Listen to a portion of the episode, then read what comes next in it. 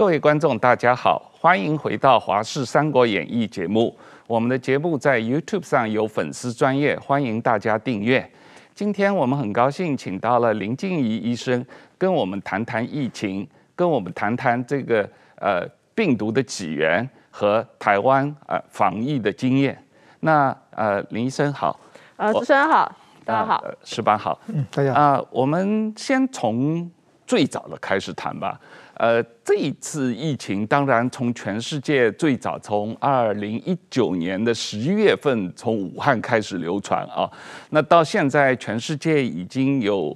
一亿八千多万人确诊啊，三百九十万人将近啊病故啊，这个所以是世纪世纪大灾难，可能是人类历史上最严重的一次疫情啊。那这一次疫情虽然说是这么严重，造成了全世界超过十兆美元的直接经济损失，可是我们实际上到现在还不是很确定这个病毒是怎么来的啊，特别是现在有两个国际上争议很激烈的学说啊，一个说法是所谓自然演化说啊，一个是这个实验室泄露说啊，这两派的意见好像很尖锐啊。你自己的了解，这个病毒是怎么来的？我当然没有办法直接确定说这个呃它到底是怎么来的，但是它其实这两个学说都有它一定的条件。呃，大家可能不知道记不记得我们两千零三年那时候的 SARS，SARS 那个时候是在广东，对，好，那起源的原因其实也是所谓人畜共通。本来那个病毒不是会传染到人的，它是在猪身上的病毒，可是因为在当地人跟就是所谓的自己家里面所养的这个我们讲畜牧哦，嗯，他养的这些牲畜是住在一起的。所以非常的靠近。哦，这现在对于 SARS 当初的起源就是这样认为，就是说人，啊、我以为是，嗯，是广东人吃了蝙蝠造成的。呃，那时候有人这样说，可是其实我们在 SARS 之后的很多研究是认为，可能是跟当地的人，因为他们是人住在上面，猪养在房子下头，嗯、好，所以人跟动物之间非常非常亲密的这种接触的情况之下，从猪身上的病毒突变了之后到人的身上去，他那时候是这样子的一个逻辑。所以，呃，我们看到日本的一些学者，还有后来的一些学者，对于这一次武汉肺炎的起源，COVID-19 在武汉那边为什么会有一些人讨论说在海鲜市场那里？其中一个逻辑就是认为那边很多野味嘛，大家现在认为它，因为它。大家现在发现这个应该是从蝙蝠那边来的冠状病毒。嗯，那蝙蝠跟人当然比较类似一个状况，就是说，其实蝙蝠它的这个生活的状态理论上跟人是很远的，跟人应该不太可能这样子接触。嗯，可是因为那里有很多很多的野味，嗯，好，那野味的过程中，包含人去猎取，或者是说在野味卖掉之前就放在我的这个市场，跟人就相处在这里，大量的人跟大量的不该出现在人的社会里面的病毒混在一起的情况之下，哎，这种病毒。它尤其 mRNA 病毒，大家现在都知道它突变非常快，嗯，所以它就是那个突变很像是我不停的用身上所有的工具试着开你家门一样，开着开着某一天就开了，就是那个突变就开到那儿，所以它就变成一个人畜共通来到人的身上，所以有一派的逻逻辑认为可能是海鲜市场那边的病毒突变。但是问题是说，呃，WHO 后来不是有专家到武汉去，可是中国也让他们去，可是那时候的武汉市场已经华市华南市场已经不是那个样子了。对。所以最早的病毒株，他们采样的病毒株从哪里采出来？这个病毒株的所谓我们叫 mapping 哈，它的 DNA 序列是跟哪些他们当初在华南海鲜市场可以采到的序位？我们完全无从得知。那所以这个理论，我们在所谓演进上面来说合不合理？它可能存在，但是问题是你找不到相对应的那个所谓的 DNA 序列，去知道它是怎么一路突变过来。这个是现在问题很大的事情。那这里面有一个我们大家打问号，就是刚刚老师提到说，二零一九年大概十月份、九月份的时候，在武汉那边开始出现一些个案。那么在最早的一些期刊文献，其实中国那边写的期刊文献也有说，哎，在武汉的市场有发现。有人感染，问题是说，如果他是从武汉市场那边的所谓的野味相关的感染的话，那他应该是从武汉市场那边非常多人感染哦，去过武汉市场的人会感染，然后跟武汉市场无关的人不感染。但是在某一些基证里面又发现，好像有一些从来没去过那市场的，好，或者是说真的是家里面的人跟那个市场无关的，他也确诊，他也感染。所以当然他有两个可能，一个就是人传人。另外一个就是有个病毒其实不是在这一个市场里头，是在别的地方。哈，所以第二个大家一直很疑惑的就是会不会是所谓人造，也就是实验室里面我们把这个病毒呃这个类似的病毒里面去抓了一只，它其实想办法，我们真的是可以做。某些 DNA 的调控，嗯，一个一个去试它的突变，我插入某一些基因 DNA 片段哦，所以这也是后来有一些学者他们去看这一个 COVID-19 的病毒的时候，觉得它会不会有一些人为的痕迹，也就是自然界哦，它的这些 DNA 过程中这一支跟这一支很远，或者是这个物种跟这个物种很远，它怎么会插进来？所以这是为什么现在有一些理论认为说，哎，可能是所谓人造。那当然有一些其他的基证，包含说，呃，大家发现在武汉的 P4 实验室过去就做了很多跟蝙蝠有关的这些病毒的研究。那那个那个东西到现在，中共政府并没有任何好的说法去证明说，啊，我们的研究在做的是这里。然后跟现在 COVID-19 这一支是无关，这件事情他们一直没有办法提出证明，他只是说不可以否认，他就说哎这个，然后他把实验室也清掉了，哈，实验室的很多基证也清掉了，所以这件事情你变得无法求证。还有几个基证是说，第一个我们在二零一九年底这个疫情发生到二零二零年的年中间的时候，其实中共政府他们做了。一个所谓实验室安全性修改的动作。哦，就是我们台湾也有这样的法规，其实多数先进国家都会有，因为实验室为什么叫 P4？对，也就是你的实验过程漏出来的东西，可能造成非常巨大的灾难。对，好，这跟我们在医学医医医院里面实验室第一集，你可能就是一些卫生纸啊，好那种完全不一样的。那所以它的实验室控管可能有问题。那这也是其中有一段有一些论述认为说，可能是实验里面实验完的动物，动物身上会带了一些我们帮他做了一些呃突变的病毒的东西，是不是他们有人把它卖出来？所以这个逻辑是为什么二零二零年中间的时候，呃，中共政府他们后来做了一个实验室的规范。好，那这个是我们去猜说会不会是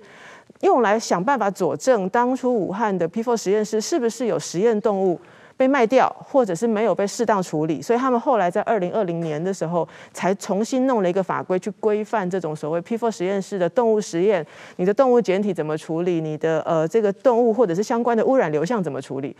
在我们来看是非常讶异，中国这一个科学研究这么先进的国家，它真的非常先进。那这么先进，甚至大家也可能记得，二零一九年他们还有一个所谓复制呃所谓的人造人的实验啊，就是把人的胚胎做了一些跟动之后，再把它它种到人身上。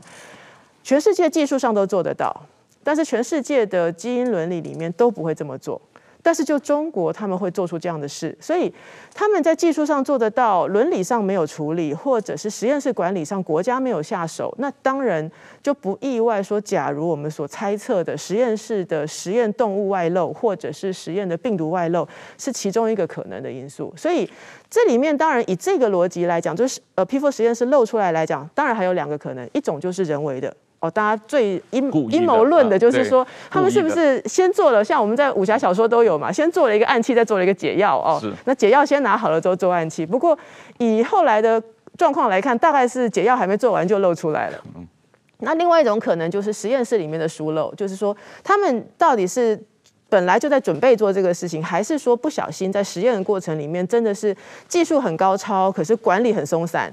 技术很高超，伦理很很很糟糕，这种情况之下把这个病毒泄露出来。可是不论原因是哪一种，最大的麻烦都是他原先没有在他技术跑得这么快的过程里面，他没有思考到这件事情一旦发生是不得了的事情。其他国家都考虑了，他们没有这么做。嗯，那当然，另外一个我们等下可能也会聊到，就是刚刚老师提到，那他一旦发生了之后，他的处理啊，在中共的这个整个政权的文化里头哦，传统的那种文化里头。他的处理可能在第一时间也没有处理，所以造成了真的是现在全世界的灾难。我自己的评估认为，这个全球的不论是经济、文化、商业模式，还有人跟人之间，甚至在医疗相关的发展。未来的五年都大大的改变了。是是，它这个呃影响，刚才讲到了，不管它是自然演化的还是实验室泄露的，呃，中共在早期掩盖疫情，呃，甚至撒谎说这个没有人传人的危险，这个是造成整个早期的防疫破口啊，特别是像武汉这个城市啊，一千多万人口的城市，在一月。啊，去年的一月二十三号，我记得好像是不得不封城啊。那那个时候，整个城市已经瘫痪了。他如果是向全世界早两个星期通报说这个情况很严重的话，也许就不至于这个样子。我们台湾是在二零一九年的十二月的时候通报嘛，跟 WHO 通报说，哎，有这样子的一个疫情。那那时候我们的警觉就是认为这个东西应该是已经人传人了，但是当时不论是中共那边或者是 WHO 都说不会，它只是一个有限度人传人哈。那那个资讯其实我自己的评估认为说，当时他们不去做大就不去做处理，真的。第一个事情是他为了稳固他自己的政权嘛，第二个事情就是为了掩盖，因为他一定是有什么东西出错了，嗯，被泄露出来的。那当然，大家后来很喜欢去讲中国当时的封城的做法。事实上，那个封城的做法真的是只有所谓的比较独裁威权的国家才做得到，也就是我不论你是不是染病者，不论你是不是可能染病者，我就是不准你。出来哦，所以它是这是一个我们有点类似，像现在我们另外有一种做法，就是你可能从国外回来，我要隔离十四天，类似的做法，我就把你全封起来。可是这种全封起来的状况里头，第一个事情你是违反了应该有的一些我们讲的法规上的处理嘛，因为我是一个完全没有接触的人，为什么我不能出门？第二个事情，其实你会知道，它是势必决定牺牲很多人的，因为。一千多万人全部不能动的情况之下，吃、生活、经济完全都会受到影响，甚至包含就医。所以，我们大概后来从零星的一些资讯可以知道，当初很多人可能是在家饿死的，可能在家病死的。那至于这些整个封城之后，他当地的经济上所受到的损失跟后来的伤害，多少人后来就就倾家荡产，这个是我们完全无从得知的。好，所以大概能够用这种做法，而且在第一时间就用这种做法，大概真的只有中国能够做得到。是，石板。现在我们再回过头来看一下整个西方世界对于。病毒起源的两种理论的讨论哦，特别是拜登总统下令美国的情报机构对这个事情做彻底的调查，在九十天内提出报告啊。然后美国的主流媒体也包括其他西方国家主流媒体，对于所谓实验室泄露的理论态度做了一百八十度的大改变啊。那去年我记得这个严立梦香港逃到美国去的时候，他就大力宣传说这个不是自然演化的，是实验室。逃出来的，当时他在呃西方世界的这个说法，主流媒体都不愿意报，不愿意讨论啊。但是现在整个主流媒体的态度发生了这么大的变化，你觉得这个里面的原因是什么？动机是什么？嗯，你刚才说的这个病毒的两种说法啊，有一些论文我也在网上看了一下，说句老实话没看懂 到底怎么。但是说呢，我觉得，我有一点我可以解看到的，就是说。呃，我我采访了那个台湾的奇美医院的这个庄银清医师，他是最早的一批，就是台湾的选举之后，一月十二日、十三日到武汉去调查疫情的状况。至少呢，他当时就是当时中国的中方给他给台湾方面说明，中方让他去就是要表示我们没有事嘛。不是像外面传的那样嘛？然后给他说明的时候呢，当时好像只有四五十个感染者，中方的说明啊。对。而且说疫情已经控制住了。是。但是说呢，就是作为一个这个传染病的医生，他说他要你如果是四五十个感染者的话，我需要每天你确诊多少个，需要一个表嘛。嗯。你给我看看那表，中方就不给他看。嗯。因为没有那表的话，就不知道每天发现几个，有有那个表就知道你疫情是在扩大还是在在控制嘛？对，就是你你这个传染率是多少？对对对，坚坚决不给他看，这就很奇怪嘛。嗯，所以说很明显他的说法就很很多很多漏洞，而且呢坚持说没有人传人。然后后来他们到医院去看的时候呢，看到防护衣等等的状况，就觉得一定是人传人嘛。所以就是光这一点，中国而就是一定在说谎。而且他们回来的时候，当时他说没有事情，回来以后十天之后武汉就封城了嘛。嗯，而且当时也不可能只有几十个人嘛。对，就说明中国的社会是一个非常明显的欺上瞒下，而且在。不停地制造谎言，而且现在正在还在继续谎言的这个遍地谎言的一个地方嘛。嗯，首先我觉得这个一党独裁的专制啊，他们的权力的所有的权力只对自己的权力来源负责嘛，他们的来源全是上边嘛。嗯，上边的自己的上司、自己的领导给他提拔他，他只要对领导负责就可以，完全他可以不顾下边的民众的生命嘛。但在民主国家，所有的权力来源是选民嘛。嗯，所以要注意选民，这这是一个非常重要的不同。所以说他们对。民间的一般的平民的牺牲是完全根本不不算这个代价的。嗯、当年武汉就是一月十三号的时候，武汉只有四五十个感染者，这个数字到现在还没有更改。嗯，那也就这个还作为一个正确的数字留在留在记录上。所以说，就是作为人类社会呢，一定要弄清楚，嗯，给我们的生活，给整个人类社会的文明造成了这么大的冲击的一个。病毒的话，我们不把它的来源查清楚的话，那么再一次可能袭击就比这个更强烈也不一定嘛。所以说，最近我觉得拜登的态度的改变，我觉得这是一个很好的，也是美国担起国际责任的一个表现啊。那么我觉得，不管是日本、台湾，因为都都应该加入这个行业，一定。给中国压力，让中国把这个事情不管是怎么样，一定要弄清楚，是这样的才能有下一步。林医生，我们刚才谈到了抗疫的不同的方法，这个集权国家的一种模式，像中国这个大力的封城、强制的普筛，然后到全面的呃强制的四打疫苗，整个这一个过程啊，那。相对来说，民主国家的一种比较弹性的应对模式。当然，台湾只是民主国家应对模式其中的一种啊。那台湾因为早期疫情控制的比较好，所以比较强调精准筛检，嗯，然后疫调、框列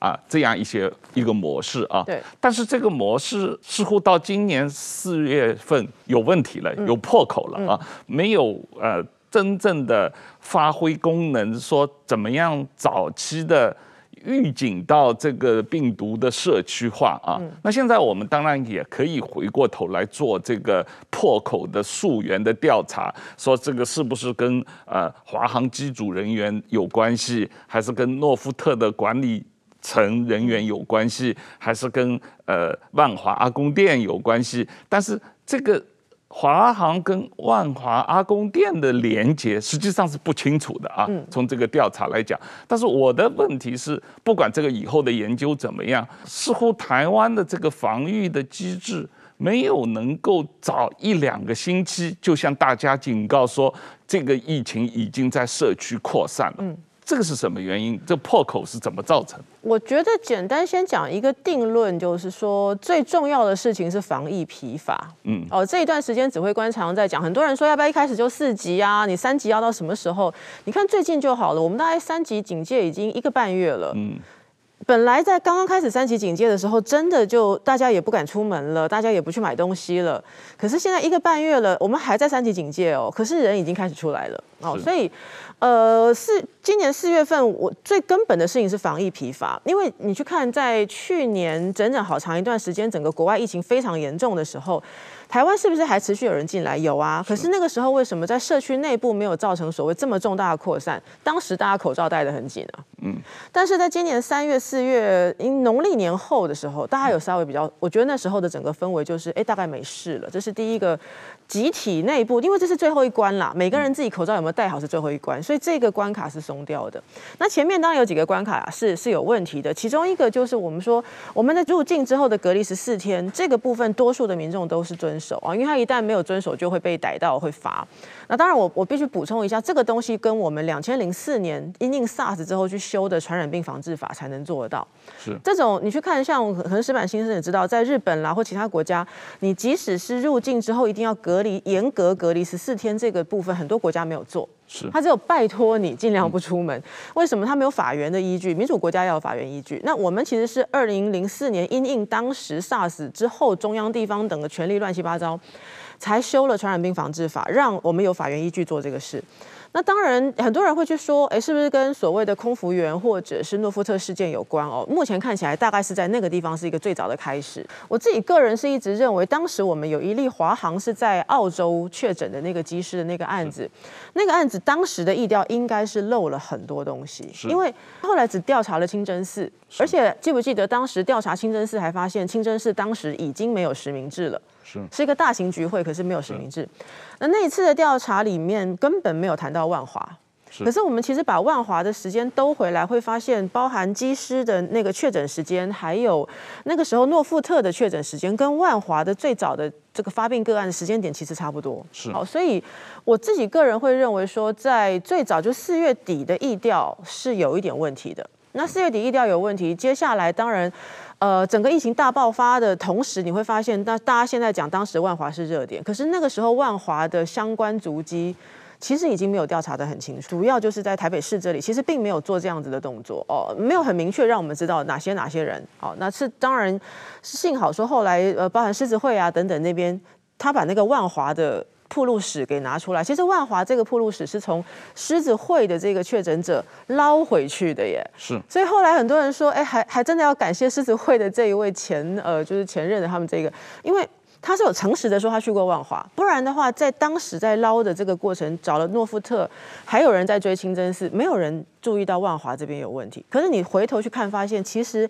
狮子会这一个传播链应该是万华这里过来。是，从现在回过头来看，万华有人染疫生病。是在四月二十号左右就已经有案例出来了，可是为什么台北市政府也好，或者中央 CDC 也好，或者各级的医院诊所也好，都没有警觉到这个一般万华的一般人社群里面的人有有感染了啊？这个警报没有拉响啊？我们其实，在过去整整一年，大家大概都。多数的台湾内部都会把防疫重点放在两个地方，一个就是入境隔离的人，所以我记得一直到现在，还有人在讲说，你就不要让他们回来就好了，因为大家觉得我们里面是干净的，外面进来的人是有感染的。可是没有没有思考过，你总是会有进来的人，好，这是不太可能说完全不动的。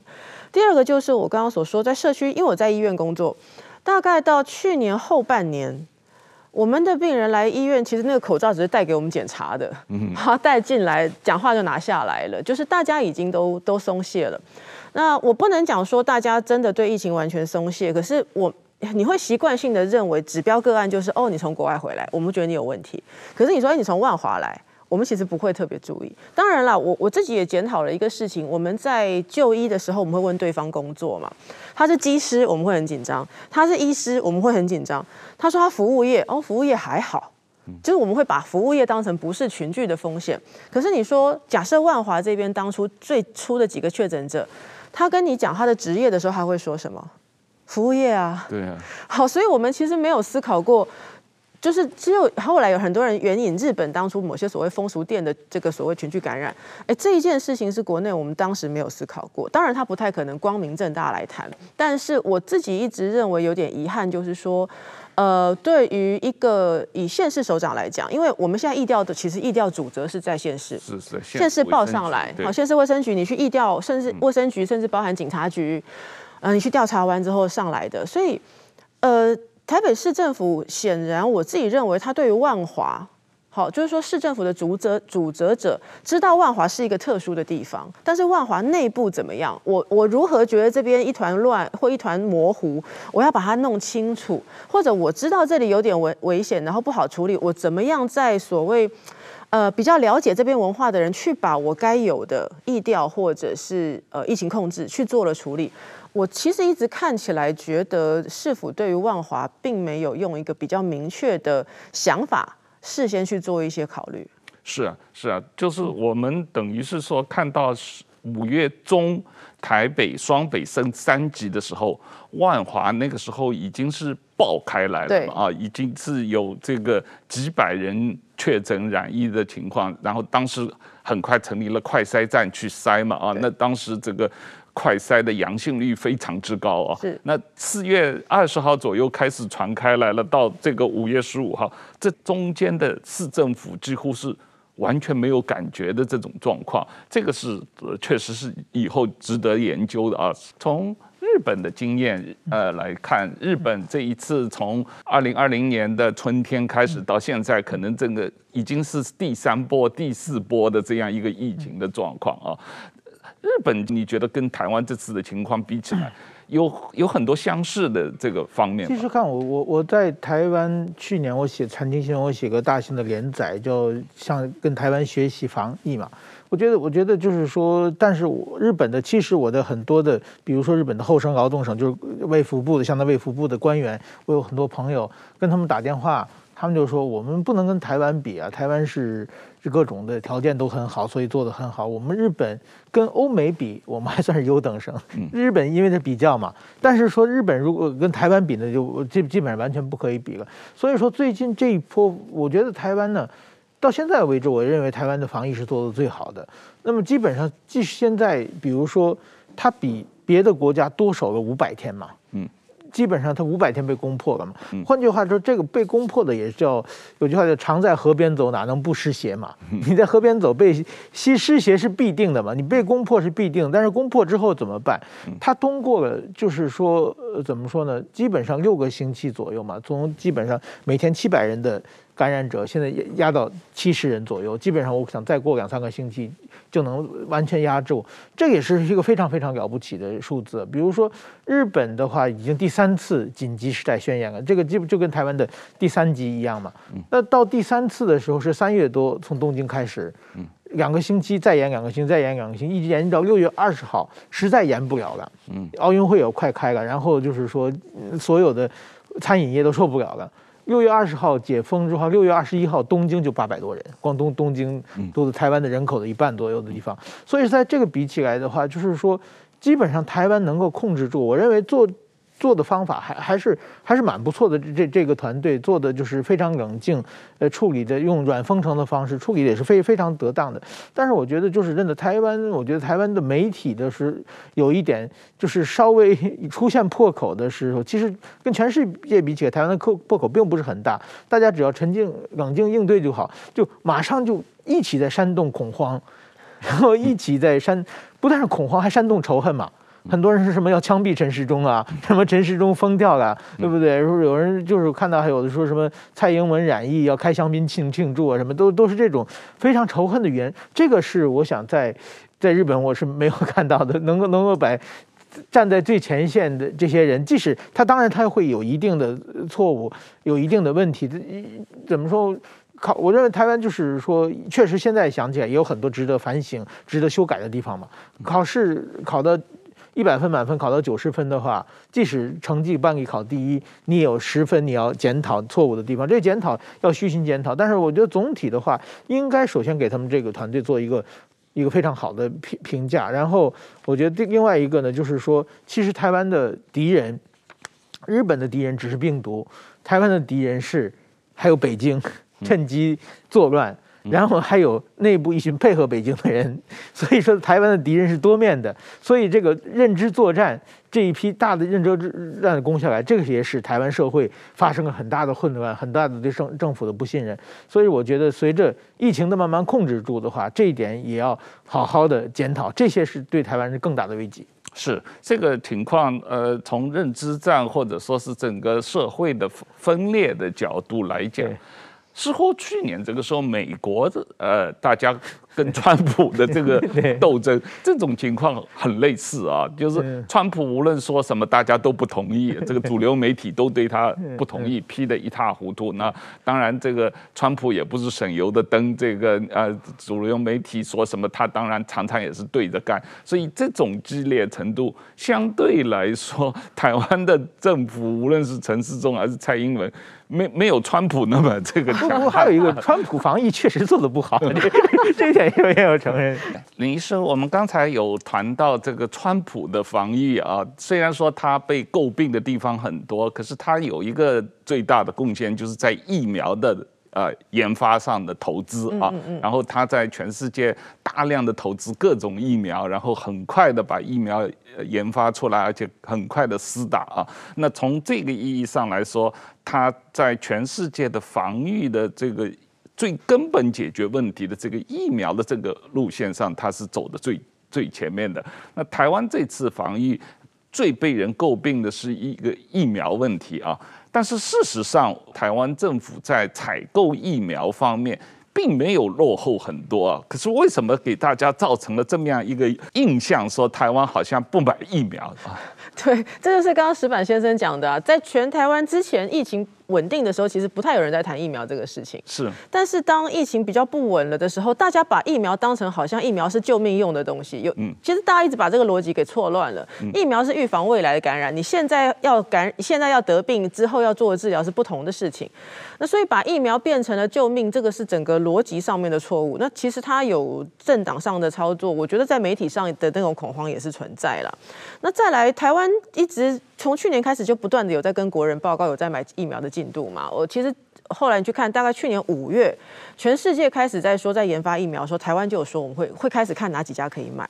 那台湾的国内对于可能我觉得健保的关系，大家对于所谓的医药生技研发哦，那个概念都不是很好。常常你像个这个所谓的投资疫苗，你可能说我当初觉得有十家还不错，我钱全丢下去，最后可能只有两家会成功。是。可是你看台湾，我自己在立法院待过，你想想看，如果我们政府当时投资了十家，后来只有两家成功，另外八家哦。这立法院不会放过我们的卫福部的，但这这另外八家没成功，完全说你图利啊，所以这个是一个很即即使现在快成功都说他图利嘛，所以台湾在内部的政治氛围里面是有一点点麻烦。那呃疫苗的购买里头，我们去看当初我觉得其实我们的指挥中心有一件事情做得非常好，它不是单买一家。是他买了，他买好几家去算我大概的量，然后去跟他购买。那这为什么很重要呢？因为现在大家在谈说，第一个，你你如果单买一家，就那家后来失败了，那当然完蛋了。再来，如果那家成功，可是他量做不出来，卖给我们卖的很慢，我们也完蛋了。再来，我们讲到疫苗再来突变，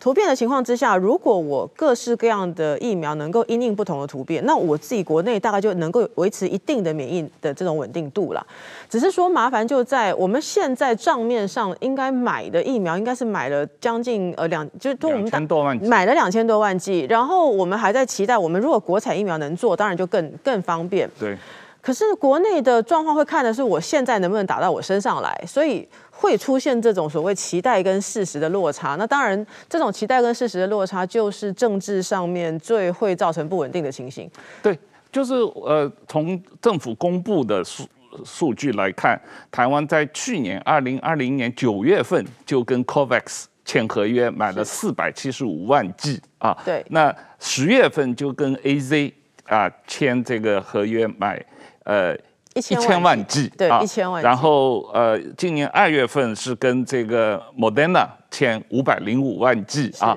但是这里面最大的问题是 AZ 它一。那个一千万剂到现在才来了十一万剂啊！其实老师，我们还要再补充，这里边本来在去年还差点签成了一个约，叫做 BNT，是。那时候也要跟 BNT 买将近五百万剂，是。哦，合约都已经快要签了的时候被挡掉。所以其实如果以数量来讲，你看，如果我们很顺利的有签到约是 BNT 五百万剂，莫德纳这个五百万剂，AZ 一千万剂，这样加起来是两千万剂，嗯，然后再加上我们评估说，如果之后国产的上来，你这样绝对够台湾内部是是。打，这个算是一个很。嗯，很勤俭持家，但是又有先预估到的一个数量嘛？是，但是就是 COVAX 和呃 AZ，它特别是 AZ，它没有，你你也不能说它没有按合约供货，因为它当时考虑到情况，它是没有办法给你一个确定的供货时间嘛啊。但是至少从去年十月份签约到现在，几乎还没有供货，这个造成了我们台湾这个疫情这个。呃，大家突然觉得没有疫苗 的一个很很大的压力啊，那个当然。AZ 为什么供货有问题？大家全世界都知道嘛啊，它这个主要的生产基地在印度，那印度因为疫情很严重，印度政府下令 AZ 不能出口啊，所以这个 AZ 对欧洲的供货也造成了问题，所以欧盟跟 AZ 到法院去打官司啊，那但是即使打了官司，现在法官裁决也出来了，他还是没办法做到对欧盟的供货，所以给他三个月的宽限期，而且供货的量也减少啊，那这不管怎么。样？就是说，实际上我们不是政府，不是没有去买，没有去签约，而是供货环节出现了一些。供货环节都在别人手上啊。那那而且其实这样讲，就是还有一个事情，我们最早从 COVAX，还有后来 AZ 直接供货给我们那两批，那时候是三月多到的嘛。嗯。三月多到，我们那时候算过说，哎，这一这两批来应该可以先把医疗人员做一个先做完这个第一线的防护。可是那时候大概，因为我记得那一批的效期是到六月。是。那当时国内的政治氛围，还有很多舆论氛围，说这支不好，大家不要打，甚至很多连医疗人员背景的人都这样讲。所以你搞到大概四月多的时候，他真的会打不完哈。是。你想想看，我我你看最近我们后来很多疫苗开始供货，甚至其他国家开始捐赠。有一个状况是国内状况有很强烈的需求，这个时候我们政府去跟这一些不论供货商也好，或其他政府也好，说我们国内很需要。你看我们所有舆论会有一点说服力。你说实在，你四月份的时候你要去跟 COVAX 或 AZ 逼说我不管你赶快给我货，人家跟你一句话，你还有一半打不完呢。你你你怎么跟我要嘞？其他国家。是每次去都打完了，我当然先供给人家，你你还有剩啊？对。所以这个我当然不能回来，呃，我们讲说不能去指责我们的人呐、但是回过头来讲，你去看整个国际氛围来说，当时国内的状况就是，我有货我也不想打，就是这个状态啊。是，大家这个媒体都有一些事后诸葛亮的这个，现在大家都是这个呃，觉得这个疫苗很很很缺乏，很很着急啊。可是真的是四月份的时候，大家都。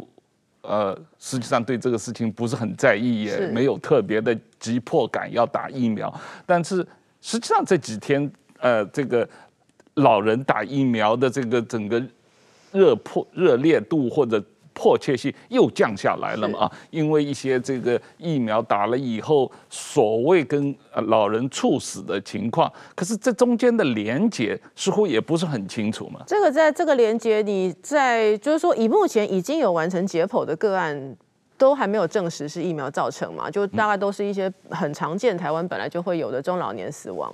但是全世界大概也都会有这样的状况，你也知道这个年龄层它本来就会有各种风险。那你不论当天打的是疫苗，打的是食盐水，当天吃的是是柳丁，当天吃的是苹果，第二天都会发生这件事啦。可是你就是发生了，对于个案跟家庭来说就会有伤害。那这种情况之下，我们台湾又是一个相对蛮小、媒体传播很快的国家，所以这种消息一出去，就会有人觉得说，那我是不是不要？可是其实我们用副作用来讲，呃，我们用所谓现在去看。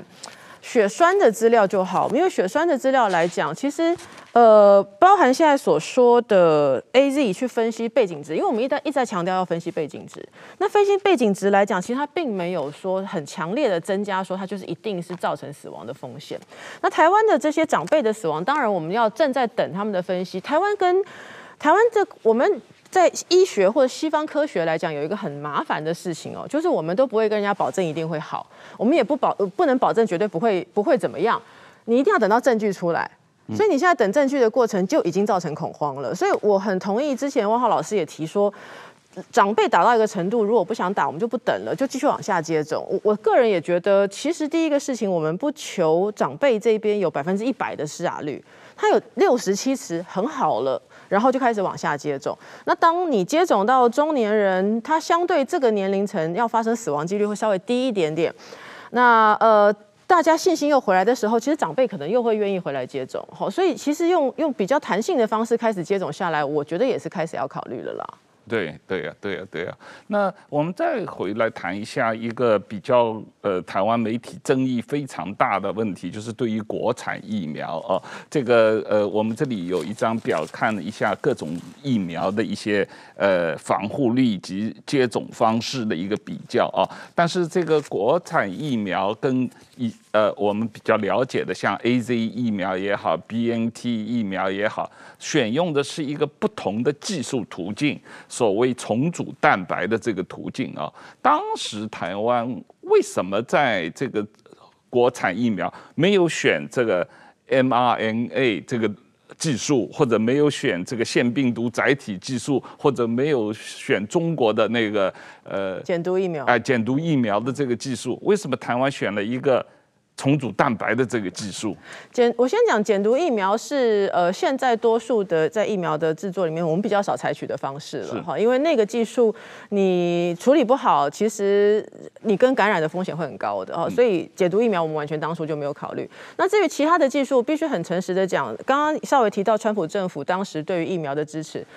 美国在这个疫苗的事情上证明了，它真的是一个大国，不论钱也砸得下去，不论技术上也做得出来。举例来说，这也是我说台湾今年能够开始出现国产疫苗，能够赶得上来。我自己个人做过去的观察来讲，我已经觉得很了不起了。因为台湾过去对于生技产业的支持哦，你你其实国家或者是国内的环境，你给他的支持，你很像在开一个小杂货店的状态。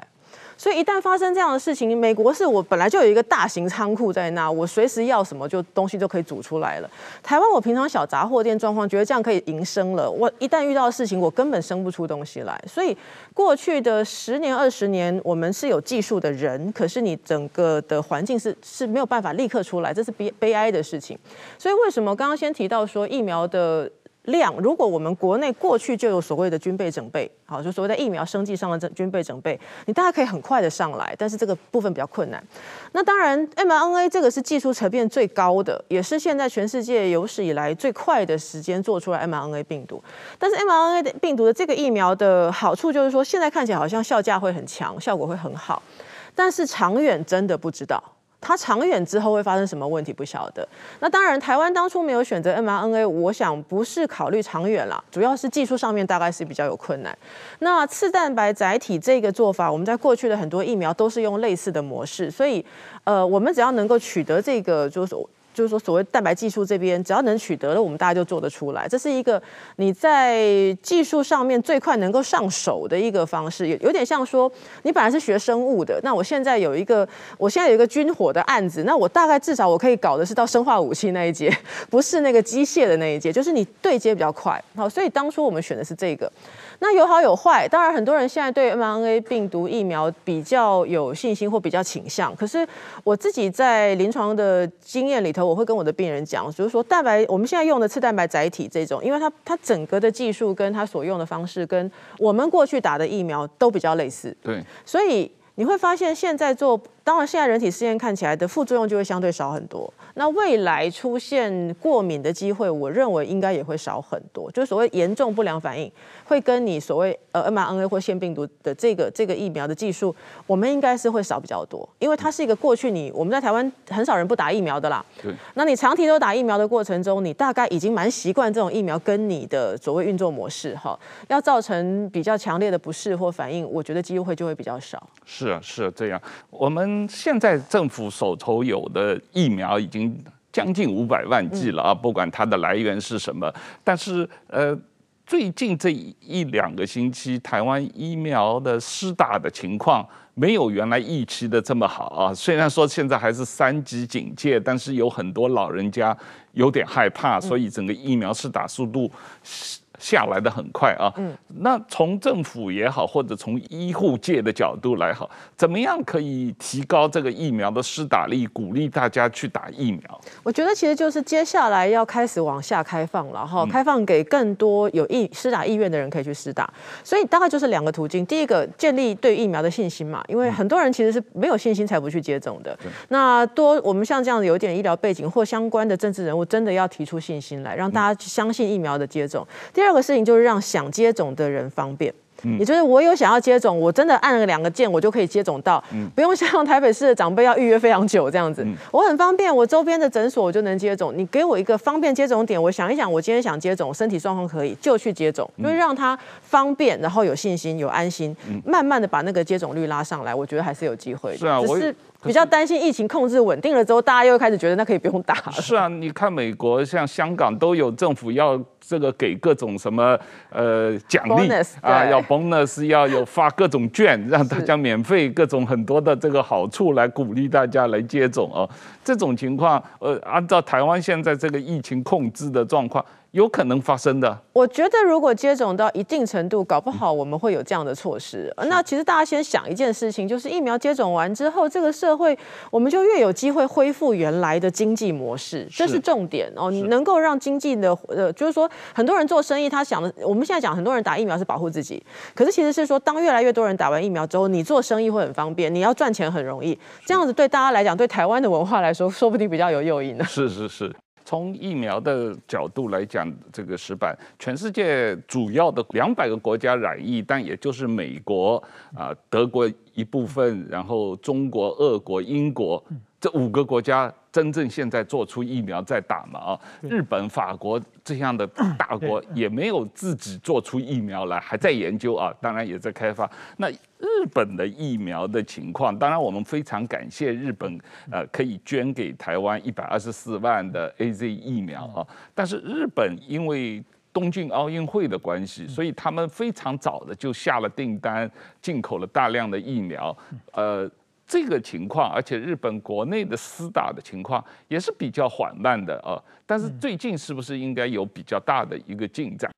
首先，日本本来它也是一个疫苗生产大国，是。但是这一次呢，就是说，它在最早的时候，就是说，本来日本政府也投资了大概一两亿美元去支持本国的疫苗发展，但是看到美国川普投资大概两百亿美元出来，然后他觉得，因为疫苗的实验要大量花钱嘛，嗯，觉得比不过，然后日本就开始。投资到美国去，希望买美国的疫苗。那么，其实我觉得日本这些疫苗，日本买了很多很多的疫苗。是。那那现在很多人台湾都悲歌说日为什么日本买得到，台湾买买不到？第一呢，日本是在非常早期，别人的疫苗第一期、第二期没出结果的时候，他就把定金砸下去了，等于是他是共同开发的一个嘛。在台湾的政治文化，我想绝对不敢的。就是说，我现在想的。今年三月，这个第一批疫苗来的时候，好像只有十一万七千万这个剂嘛。对，那个时候国民党在那里说买贵了，要把价钱拿出来，仅仅十一万剂就要还成立一个什么一这个调查委员会嘛。这个疫苗的话，完全其实怎么说呢？就是价格是不能公开的嘛，是这种紧俏商品不能公开嘛。如果台湾真的公开的话，台湾以后再真的绝对再买不到疫苗了嘛。而且日本买的疫苗都是高价买的。是这个到现在为止，我我日本的在野党和执政党也是对立非常激烈的，但是这个时候我觉得好像没有这见到这方面的悲歌有很严重的，而且日本的在很早的时期有一千剂疫苗，因为冷链没有保存好废掉了。嗯。飞到头，我一直观察日本国会，好像也没有说在野党拿这个说会出事。我就想象，如果台湾出现这种事情，那就不得了了。那估计行政院长好几个人都要被要求下台了。所以说，我觉得这个这个文化就是，当你救火的时候，全力在救火嘛。事后的，我想，我想包括那个一千剂。作废掉的话，将来疫情结束的之后，在日本也一定有人出来追究责任嘛。这毕竟是国家的财产嘛。所以说，我觉得类似这这种嗯状况的话，呃，日本和台湾的国情还不一样。其实我觉得我我刚才也讲过，台湾的到现在为止，染疫的人就是还是非常人按人口比例是非非常非常少的，不到千分之一嘛。在这种情况之下，其实疫情并不严重，但是信心最严重，就是信心最。最需要挺起信心，因为旁边有一个恶魔不停地给你 说很多话，你过来吧，过来吧，都。所以说呢，一定要不能让台湾的信心垮掉。所以日本、美国都在，呃，来帮帮助台湾嘛。那帮助台湾，我觉得现在台湾的这种，就是过去一开始说说说你买贵了，后来说你买不到，在野党，然后现在说人家对方。免费给你的话，你是乞丐吗？不管怎么样，他他都在悲歌嘛。所以我觉得台湾的很大的问题是，台湾的在野党其实有有一点太就是在野党批评政府是理所当然的，但是你首先要笃定离手，你从这个方向批评政府嘛，政府一改，你又马上换压住，这这个是一个很很严重的问题。我觉得主要问题是在野党。